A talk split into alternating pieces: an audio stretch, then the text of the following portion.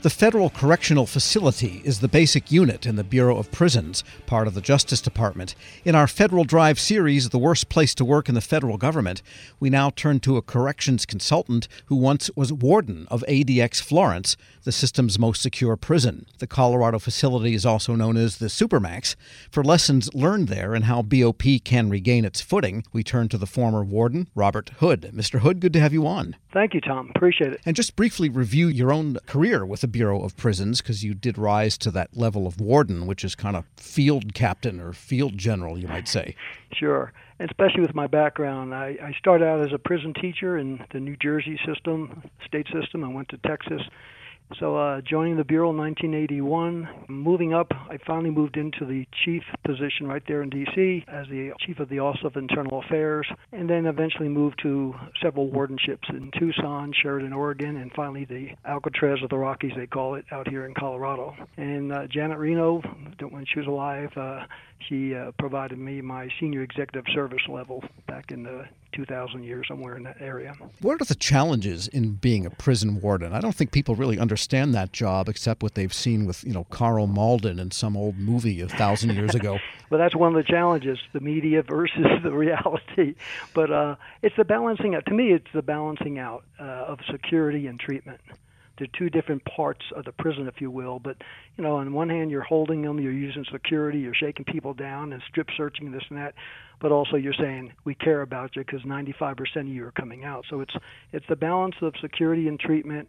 It's holding staff and inmates accountable um, the the fact that in the bureau, 60, I think it's around 66,000 inmates, around 44% or so of the inmates, drug-related offenses. So again, some people, not to get into the Stockholm syndrome, but where people, you know, uh, are are overly compassionate. Uh, that's that's a challenge for us, and also the introduction of that contraband coming into the prison. Technology, cell phones, drones, people trying to sneak things in, people uh, you know, inmates are inmates, and, and as far as them wanting to get out, that's their job, uh, some of them, and uh, our job is to keep them in. On a recruitment basis, it's the, it's the gender situation.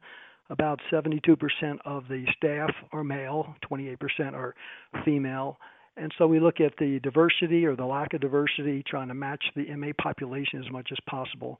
And unfortunately, the day by day challenge is some of the institutions are in remote areas or high cost of living area that is hard to pay someone $50,000 when they're in downtown New York City. Sure, and it's hard to get someone from New York City to move to Florence, Colorado. Correct. All right, and definitely one of the corrections officers that we'll be hearing from says that the communications have broken down between management at facilities and the rank and file corrections officers. And that's one of the reasons that it gets low ratings in the best places to work in the federal employee viewpoint scores. What do you say to that issue? You know, how is it different now perhaps than it was in your time? We always had problems with communication. That's just part of uh, the, the system, if you will. However, I think the difference, and I concur with that individual's comments, is that we've had, we need consistent leadership. There's only been 12 directors in the Bureau of Prisons since 1930 when we became a system, but we've had five in the last 12 years. And again, you know, what does that have to do with communications? A lot. When you have a turnover in leadership, and then we have just the uh, lack of transparency. You know, the fact that we have 122 prisons, 160,000 inmates, and around 34,000 staff. You know, it's a large system. So, in, in fairness, communications are, are kind of tough. But on the other hand, I think, the, in my opinion, from an outsider, you know, looking back at the system, it seems like with the uh, consistency in leadership, less of a concern or no concern when I was coming up through the system of what we call augmentation. That's when custody, you know, correctional officers um, are strapped because there's less and less working into the prison system. So we're taking someone out of a, a medical field, you know, someone who's working as a nurse or my secretary at the prison, and putting them in a, a, guard tower with a weapon. And so that kind of stuff, I think, impacts the communications because you're going to work thinking, I'm, I'm here to save or work with the inmates. I'm the, what I said before, I'm a program oriented person. I'm a teacher like Bob Hood years ago, but I'm coming in thinking I'm going to help a guy get his GED, and someone's handing me an M16 and saying, get in the gun tower. So those things, I think, just add up, but mostly, in my opinion, mostly, it's the, uh, the, the need for consistent leadership. We're speaking with Robert Hood. He's a former Bureau of Prisons warden and now a consultant in prison matters. And so, what do you think the BOP? We have a new director in place and very promising person and she's in touch with the union in touch with the employees maybe getting a little bit around the middle management there what do you think she could do to start making that place that is more effective by making it a better place to work I've been to many of her prisons. She came from Oregon. I was the federal warden, the only federal warden in Oregon, and she was the director of corrections there. So I've been through her institutions. I've met her once or twice in that capacity. So just to qualify that, right on top of the list is getting the uh, transparency going. You know, we need to have the public trust of us. Right now, you know, we have 122 prisons, and uh, there's a wall there for a reason to keep the inmates out, but it's not to keep Tom, like a person like you, asking a couple of questions out. You know, we're trying we're trying to work it work this in a manner where we have more transparency.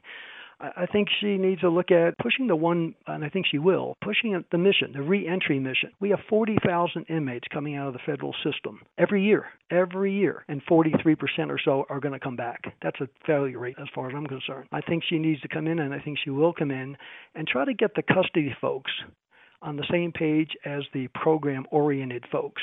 Like I said before, you know, the, the difference between security and treatment initiatives. So to get that banging banging the drum to say, guess what? All staff, every single BOP staff needs to be held accountable for what we're doing on reentry, getting these guys out and getting us to stay out. This suggestion to you and whoever, you know, I'm sure your audience is listening is, it's not going to be popular with the Bureau of Prisons, but it's the age retirement issue or requirement issue. Right now, you can have uh, 10 years in corrections in the state system. You can knock on the door and say, hey, I'm Bob Hood. I want to join you. I have a master's degree and I'm 38 years old. And they're going to say, take a walk. You must be under 37 years of age to be hired by the Federal Bureau of Prisons, and you must get out by 57.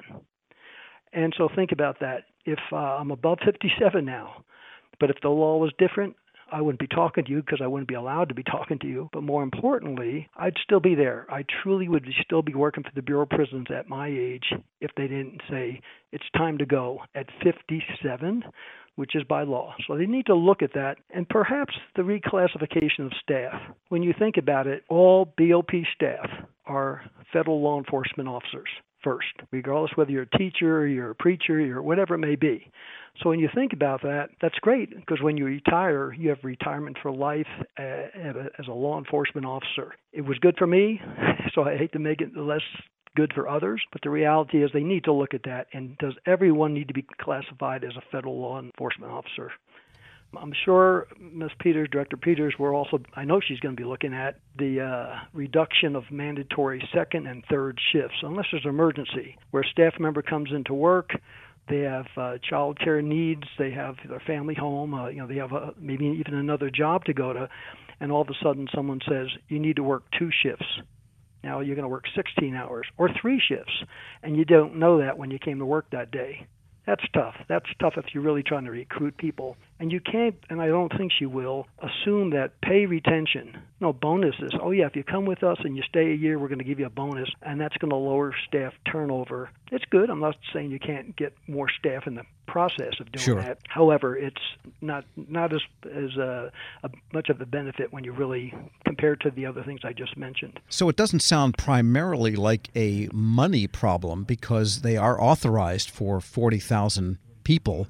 They only have 35. There, there's a, about a six five six thousand person shortfall that they're budgeted for. But on the other hand, I do hear from several quarters that they are way behind in physical maintenance of facilities, and that can be bad for both employees and the inmates. Oh, definitely. If you're going to cut back, and sometimes you get the phone call from the director's office and say, all 122 prisons, we need to cut back 5% and that comes down from the hill or wherever. But they're you know across the board, across the government.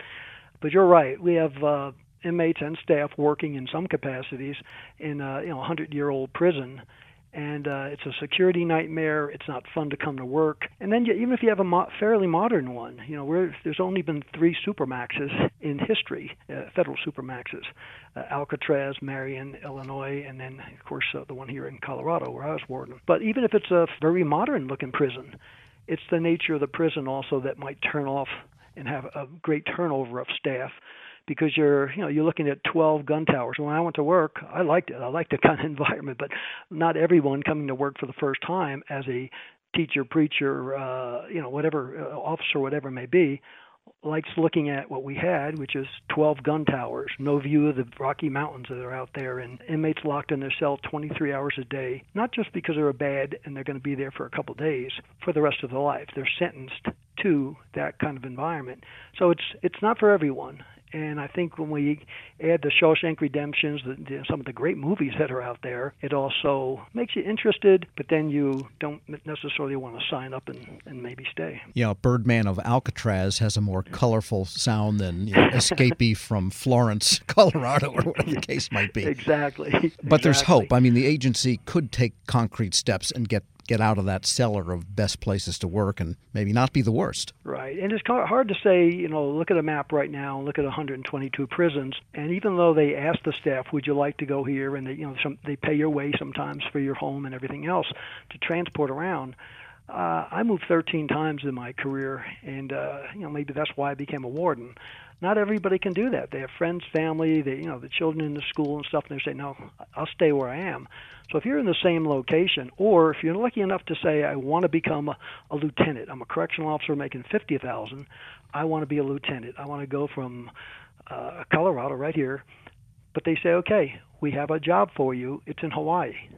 Well, you're going to cut your salary in half. So, so you can't think that a promotion in the bureau is really a promotion because on paper you feel better because you moved up, but you don't feel better when you get the paycheck because you might be going to, God forbid, I, I shouldn't pick on these places, but you know it might be L.A. or New York City or some high cost of living area where you'd be better off in, in, so many local jobs than joining the Bureau. Robert Hood is a former Bureau of Prisons warden, now in consulting. Thanks so much for joining me. Thank you, Tom. We'll post this interview together with all of the interviews in our series, The Worst Place to Work in the Federal Government, at federalnewsnetwork.com slash Federal Drive.